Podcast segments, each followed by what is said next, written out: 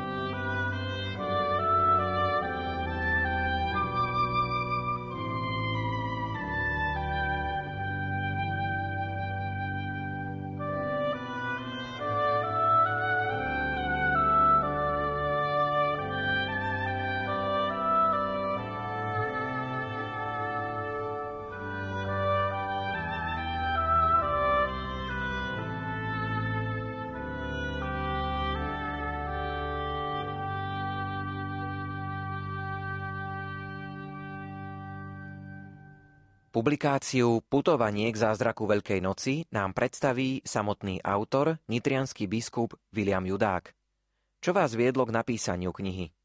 Pôstne obdobie je ideálnym časom na zamyslenie nad hodnotou ľudského smerovania, preto texty, ktoré sa nachádzajú v knihe Putovanie k zázraku Veľkej noci je ponúka na prežitie týchto dní s radosťou a otvoreným srdcom pre Ježiša Krista, ktorý sa za nás obetoval.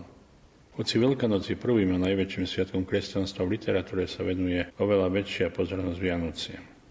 Ale keď si všimneme históriu kresťania dlho predtým, ako začali sláviť Vianoce, vnímali veľkonočné tajomstvo ako základ a centrum svojej viery. Preto sa veľmi zodpovedne pripravovali na slávenie Ježišovo zmrtvý stania. Táto časť liturgického roka má výraznú aktuálnosť. Ako tom svedčia posolstva každý rok najvyšších pastierov. Svetý otec Jan Pavol II vo svojom posolstve pre obdobie pôstu v roku 1996 okrem iného napísal Obdobie postu je cestou dynamického a tvorivého rozjímania, ktoré nás pozývajú k pokaniu, aby sme si obnovili naše predsavzatie a angažovať sa za evanelium. Je cestou lásky, ktorá otvára veriacim srdcia pre ich bratov a sestry a ktorá orientuje smerom k Bohu. Aj tohto ročné posolstvo terajšieho svätého otca Františka, ktoré sa nesie v duchu Evanília podľa Matúša. Vystupujeme do Jeruzalema. Nás vyzýva, aby sme rozvíjali boskečnosť, vieru, nádej a lásku cez toto postné obdobie. Teda Veľká noc by nemala byť iba slávením veľkonočnej nedele pánovo zmrtvých stania, ale potrebujeme sa pripraviť celé postné obdobie práve na slávenie tohto veľkého tajomstva. A tomuto cieľu by chcela byť aj napomocná kniha Putovanie k zázraku Veľkej noci. Povedzme si, ako je kniha členená a čomu sa v nej venujete. Kniha má dve časti. Prvej pod názvom Kalendárium má čitateľ možnosť každodenne putovať pôstnym období od Popolcovej stredy cez jednotlivé dni pôstnych týždňov, cez dni Veľkého týždňa až po Veľkonočnú nedelu. Každá kapitola predstavuje jeden deň, v ktorom nájde čitateľ odkazy na pasáže svätého písma, ktoré sú liturgickými čítaniami toho dňa, po ktorých môže meditovať. V druhej časti pod názvom Veľkonoční ľudia sa čitateľ má možnosť oznámiť s jednotlivými postavami, ktoré zohrali väčšiu či menšiu úlohu a mali význam pri udalostiach Veľkej noci. Teda nie sú to len apoštoli ako Peter, ktorý Ježiša zaprel, alebo Pavol, ktorému sa zmrtvý stali Kristus po svojom oslávení už zjavil, ale aj napríklad Pilát, jeho žena a ďalšie osoby, ktoré zohrali väčšiu či menšiu úlohu v dejinách spásy, ale môžeme určitým spôsobom sa tam nájsť aj my, či sme tí, ktorí Ježiša nasledujú, ktorí s ním spolu cítia, alebo dokonca mu prejavujú svoju nepriazeň a neprajnosť. Ako sa vám kniha písala? Knihu som plánoval zostaviť ešte predchádzajúci rok cez postné obdobie. Nakoniec som sa venoval v tomto čase vianočnej publikácii, ktorá vyšla s názvom Jezuliatko medzi nami. Má podobnú štruktúru. Terajšiu putovanie k Veľkej noci som zostával vo veľkej miere v druhej vlne pandémie, čiže v jeseni uplynulého roka. Takto som mal možnosť prežívať pôstne obdobie predstivu a venoval som ju všetkým, ktorí nesú kríž v akejkoľvek podobe, aby nestrácali nádej vo veľkonočné víťazstvo. Pre koho je kniha určená? Môže inšpirovať aj kazateľov, ale myslím si, že majú dosť inej literatúry, ale je určená predovšetkým pre veriacich laikov, ktorí popri svojich povinnostiach chcú prežiť pôstne obdobie lepšie, lebo potenciál počúvania Božieho slova v liturgii a keď je možné aj účasť na Eucharistii je v spojitosti s pôstom veľký. Nenadarmo povedal Ježiš pokúšaný diabom na púšti, nielen z chleba žije človek, ale z každého slova, ktoré vychádza z Božích úst. Tento text by mohol napomôcť vstúpiť do spirituality tohto milostivého času prostredníctvom Božieho slova, ktoré je určené na konkrétne dni liturgického slávenia. Preto odporúčam ešte pred prečítaním úvahy na konkrétny deň prečítať si k nemu aj prisluchajúce biblické state, kde súradnice sú tam uverejnené pred každým textom úvahy. Môžeme povedať, že si tak vytvoríme komórku vo svojom dome či byte, ako nám to odporúča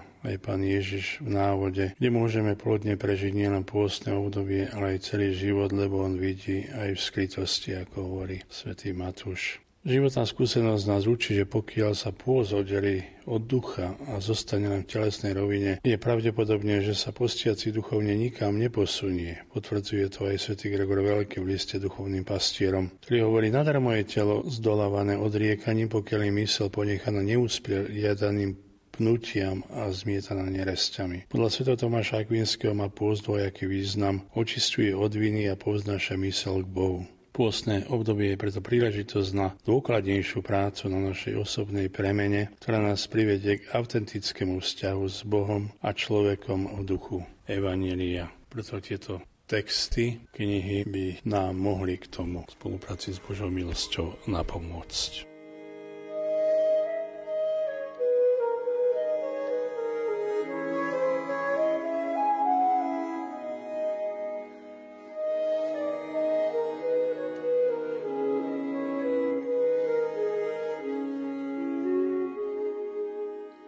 Blížime sa k umúčeniu a evanielium nám pripomína konflikt medzi Ježišom a predstaviteľmi jeho národa. Je to čas rozporov a verbálnych útokov ešte predtým, ako sa toto nepriateľstvo prejavilo konkrétnymi činmi. Niektorí Ježišovi diváci sa presviečajú. Mesiáš je to. Alebo je to Kristus. Bolo naozaj ťažké uveriť, že sám Boh vstupuje do ľudských dejín. Ten, ktorý bol skutočne prvý, zaujímal posledné miesto. Boží syn pochádzal z Nazareta, malého mestečka, o ktorom by sme vôbec nevedeli, keby o ňom nebola zmienka v Novom zákone.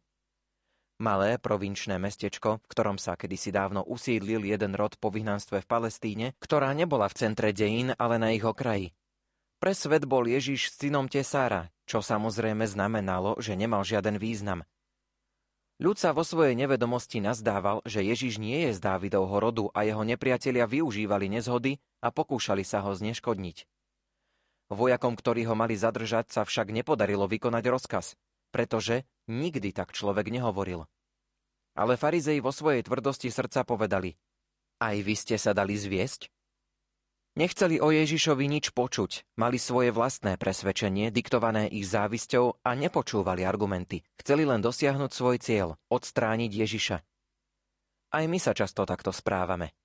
Vytvoríme si na niekoho svoj názor a potom odmietame vidieť udalosti, ktoré sa vyvíjajú iným smerom. Počúvame iba to, čo podporuje náš uhol pohľadu a nestaráme sa o pravdu. A takto sa potom stáva, že odmietame Krista, pretože každý čin, ktorý je v rozpore s pravdou, je odmietaním Krista. Ako v drobnostiach, tak aj vo veľkých veciach. Ak sa v Novom zákone nachádza vyše 300 otázok, tu je jedna z nich. Nebola to jednoduchá otázka. Ježiš sa už predtým touto formou pýtal aj svojich učeníkov – Najskôr celkom všeobecne o mienke ľudí ohľadom jeho osoby a potom konkrétne a priamočiaro. A za koho ma pokladáte vy? Matúš, 15. kapitola, 16. verš. Aj nám možno mnohokrát zaznie táto Ježišová otázka a priznajme si, že pre nás často v kolotočí každodennosti veľa neznamená. Preto je potrebné sa započúvať do jeho hlasu, aby sme si uvedomili to jediné. Nikdy tak človek nehovoril. Avšak Ježiš nie je silný len slovami, je skrz naskrz preniknutý ochotou za nás trpieť.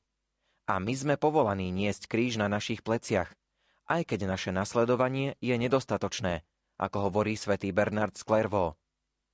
Zanikne a úplne sa rozplynie sľub nevesty, túžba vzdychajúceho, žiar lásky milujúceho a dôvera odvážneho, len preto, že nevládze udržať krok s obrom, pretekať sa v sladkosti s medom, v miernosti s baránkom, v čistote s ľaliou, v jasnosti so slnkom, v láske s tým, ktorý je láskou? Nie.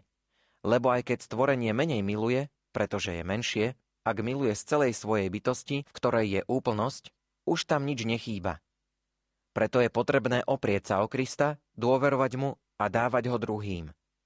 Väznená kresťanka a matka v rumunskom žalári Sabina Vumbrandová dostala po dlhých mesiacoch väznenia a neludských prác povolenie prijať návštevu z domu.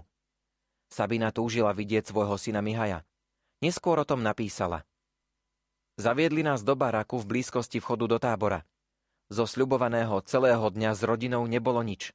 Stáli sme oproti sebe štvrť hodiny v jednej miestnosti na vzdialenosť 10 metrov a dozorcovia sledovali každé naše slovo.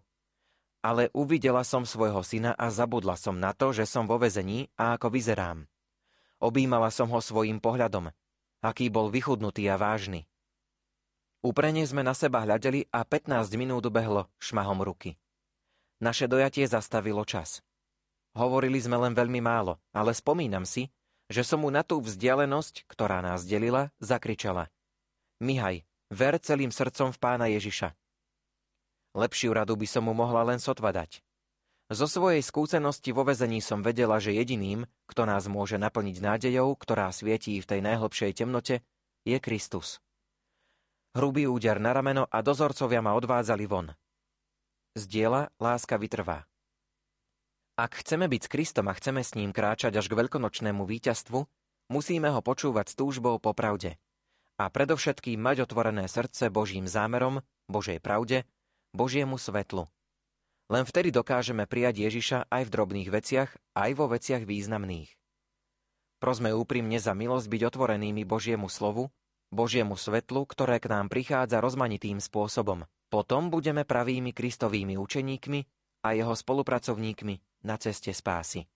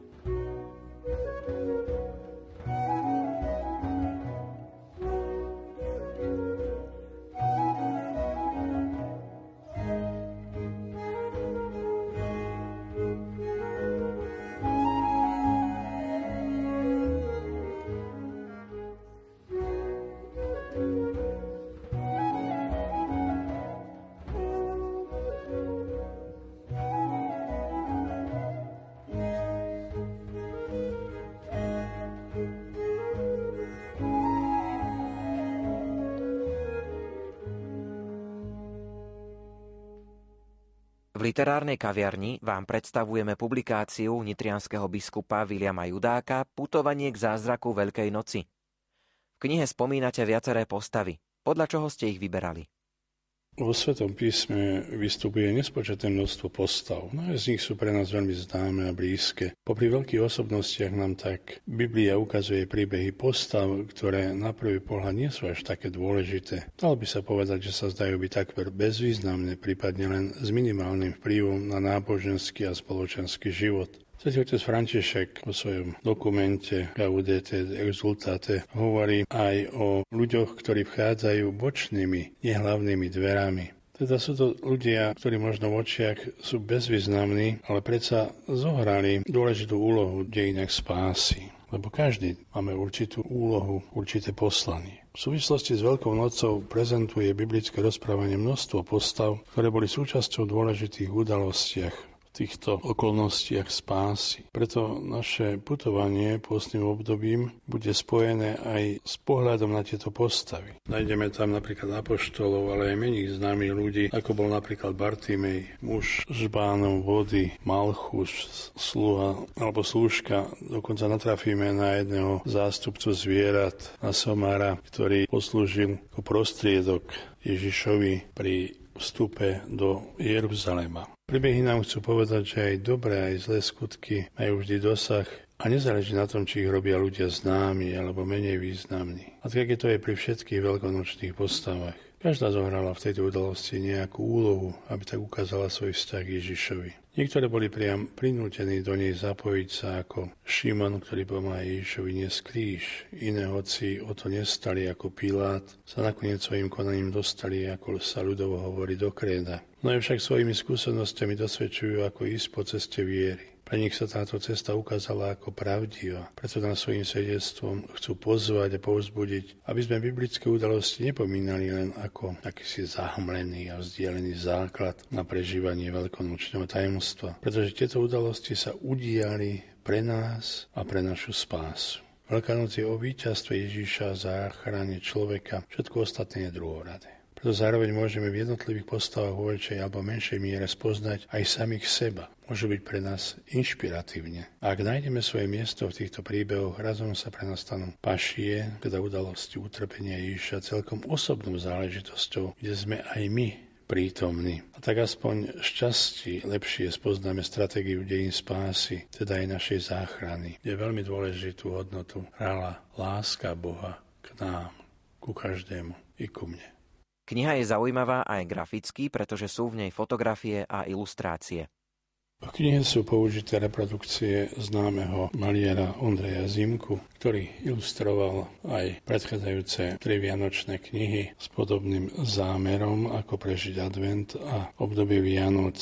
Na obalke je napríklad zobrazenie pri kríži na vrhlinenej z roku 2017. Ďalej sa nachádza umúčenie na Groníku je to akryl na dreve, alebo kvitnúca trňová koruna, tiež akryl na dreve z roku 2018, či staroveký zázrak z roku 2018, bol Veľký piatok z roku 2018. Majster sa inšpiroval predovšetkým prostredím z oblasti Kisu, odkiaľ pochádza. Do tohto tajomstva utrpenia, spásy, Kristovho víťazstva vniesol ľudový prvok zo svojho rodiska, z detstva a mladosti, ktoré si priniesol a takto vyjadril situáciu, ktorá je veľmi bolestivá, ale ktorá prenika nádejou na Kristovo víťazstvo. Knihe sa nachádzajú aj fotografie z prírody, sú tam určite symboly Veľkej noci, jary života, ktorý začína, ale veľmi významná je v publikácii aj reprodukcia obrazu Ukrižovanie. Je to dielo neznámeho rakúskeho maliara z konca 17. storočia. Obraz je namalovaný podľa holandskej školy. Mám k nemu vzťah, že som ho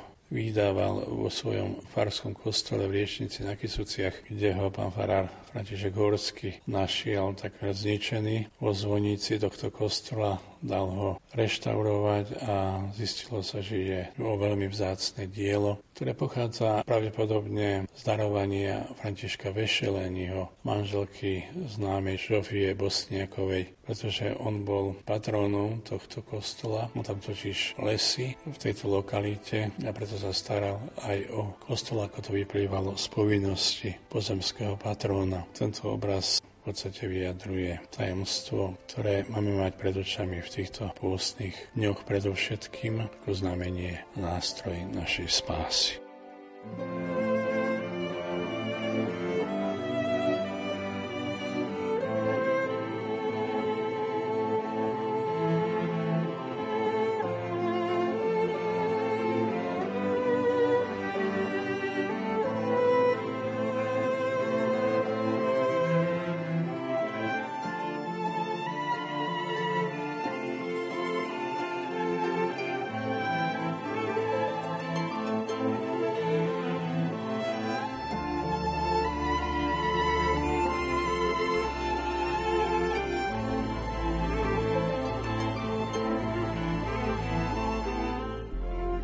V dejinách spásy nachádzame množstvo ľudí, ktorých na základe povrchného pohľadu pokladáme za nie veľmi dôležité postavy. Patrí k ním aj slepý žobrák Bartimej, ktorý je na prvý pohľad naozaj len okrajovou postavou. Ale zďaleka to tak nie je. Príbeh Bartimeja z Jericha je pre evangelistu Marka v jeho posolstve o utrpení Ježiša akoby prológom viery. Pri stretnutí Bartimeja s Ježišom nemáme tak veľmi dočinenia so zázračným príbehom, ale skôr s príbehom viery. Ide tu predovšetkým o jeho reakciu na skutočnosť, že môže opäť vidieť. Tak sa stáva ďalší život Bartimeja príkladom opravdivého Ježišovho učeníka a človeka, ktorý prostredníctvom viery zviaže svoj život so životom Ježiša. Bol týždeň pred sviatkom Paschy. Ježiš práve opúšťal mesto Jericho so svojimi učeníkmi a s veľkou masou ľudí. Pri ceste sedel slepec, ktorý žobral. Určite tam vtedy nebol jediným žobrákom. Toto obdobie bolo vhodným časom pred nastávajúcim sviatkom, lebo na ceste bolo veľa pútnikov smerujúcich do Jeruzalema. A k púti patrilo aj dávanie almužny. Žobranie bolo pre Bartimeja jedinou šancou na prežitie. Bol to vôbec život? Koľkokrát sa musel potknúť, keď sa chcel dostať na svoje miesto, na ktorom žobral? Koľkokrát mu ľudia nadávali, keď do nich narazil svojou slepeckou palicou? V ten deň sa dozvedelo Ježišovi Nazareckom, ktorý mal v mase ľudí putovať okolo. Asi už niečo počulo jeho pôsobení a táto správa ho zelektrizovala. Teraz alebo nikdy. Nevedel presne, kde sa Ježiš nachádza. Preto začal vytrvalo nahlas kričať. Ježišu, syn Dávidov, zmiluj sa nado mnou. Evangelium podľa Marka, 10. kapitola, 47. verš. V zástupe pútnikov začal vznikať nepokoj. Ľudia sa rozhorčovali a zakazovali mu vykrikovať, lebo ich na zbožnej púti vyrušoval. On sa však nenechal umlčať. Vycítil poslednú šancu svojho života a vyrazil zo seba. Rabony, aby som videl. Marek, 10. kapitola, 52. verš. Evangelista ani jedným slovom nespomína, čo sa potom stalo. Nič z toho, čo Ježiš urobil. Len jedno. Choď, tvoja viera ťa uzdravila. Pred slepým sa tak otvoril nový svet. Ako zareagoval? Vieme sa vôbec vcítiť do situácie človeka, ktorý zrazu prvýkrát uvidí svet okolo seba, ktorý bol dovtedy pre neho neznámy? Ako by sme asi reagovali my? Iste by mnohí bežali naspäť do mesta všetkým vyrozprávať, čo sa stalo. A potom oslavovať a všetko to zmeškané za celé roky nahradiť. A zda by mnohí túto situáciu ani psychicky nezvládli. Evangelista však nič tohto nespomína. Hovorí niečo celkom iné. A hneď videl a išiel za ním po ceste. Bartimej sa pripojil k Ježišovi a šiel s ním hore do Jeruzalema. Vedel, do čoho sa púšťa, alebo si takú otázku ani nepoložil. V okamihu, v ktorom mohol silou viery opäť vidieť, sa Bartimejovi vyjasnila celá perspektíva. Začal rozumieť životu. Pochopil, že pri tomto človeku, pri Ježišovi, chce zostať, lebo len pri ňom ho čaká budúcnosť. Vo chvíli fyzického uzdravenia sa mu otvorili oči aj pre vieru a nadprirodzené hodnoty. Nový život ho viedol po Ježišovom boku a on ho chcel vo všetkom nasledovať. Viera, ktorá mu priniesla zrak, mu dala spoznať nielen okolie, ktoré bolo pre neho doteraz tmavé, ale mu takisto ukázala, kadiaľ vedie jeho cesta. Ježišova cesta sa stala aj jeho cestou. Ježišovi, ktorého prosil o milosrdenstvo, sa takto poďakoval za svoj nový život. Tento muž mu podal svoju ruku, on ju s vierou prijal a už ju nepustí. Nechce stratiť svoj nový život. Preto ostal pri Ježišovi, ktorý mu daroval svoje milosrdenstvo bez výhrad. Bez keď alebo bez ale. Ako svedčí evangelista. Bezprostredne za správou o Bartimejovi nasleduje u evangelistu Marka kapitola Ježišovo účinkovanie v Jeruzaleme. Začína síce slávnostným vstupom do Jeruzalema, ale je začiatkom cesty utrpenia – Slepý žobrák pri ceste nevedel nič o nadchádzajúcom Ježišovom utrpení. Možno ani nikdy nepočul slova brať na seba kríž. Ale vo svojej bezpodmienečnej viere si uvedomil, že ku kresťanskej ceste patrí viac ako len poďakovanie či pripojenie sa k zázračnému mužovi Ježišovi vo chvíľach šťastia. Žiadala sa aj viera v Božieho Syna, ktorý prináša v utrpení spásu. Kto ho dôsledne nasleduje, pochopí, že tvrdé cesty na tejto zemi nevedú iba ku krížu, ale aj ku vzkrieseniu. Nie je to pre nás neuveriteľne utešujúce, že práve takúto skúsenosť viery zažil malý, jednoduchý človek, úbožiak, okrajová postava v dejinách spásy? To nám dáva ozajstné povzbudenie v našej viere a túžbe nasledovať ho. Veď Bartimej, to sme my.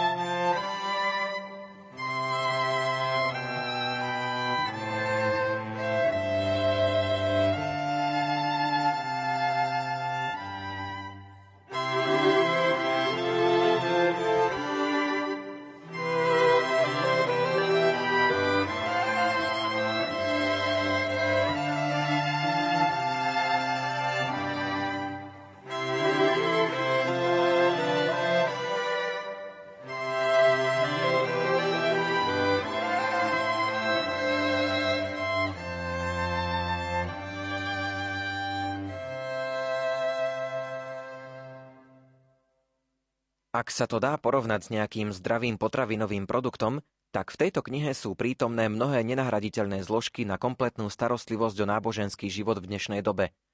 Bohatstvo matérie je spracované príťažlivým štýlom. Vidno, že autor dokáže písať jasne, zrozumiteľne, pútavo a obrazne. Tak to robil Ježiš Kristus a po ňom všetci, ktorí hovorili a písali o veľkých teologických a náboženských pravdách zrozumiteľným a príťažlivým spôsobom. Časoch, keď sa na ľudí valí hovorená a písaná agresivita z každej strany, prináša kniha Putovanie k zázraku Veľkej noci múdrosť a silu Božieho slova, pokoj a povzbudenie k odvahe a nádeji, ktorá pramení z Kristovho víťazstva nad smrťou. Slovami Mariana Šuraba ukončujeme dnešnú literárnu kaviareň. Predstavovali sme vám knihu nitrianského biskupa Viliama Judáka Putovanie k zázraku Veľkej noci. Kniha vyšla v spolku svätého Vojtecha. Za pozornosť vám ďakujú hudobná dramaturgička Diana Rauchová, majster zvuku Marek Rimóci a redaktor Ondrej Rosík. Do počutia.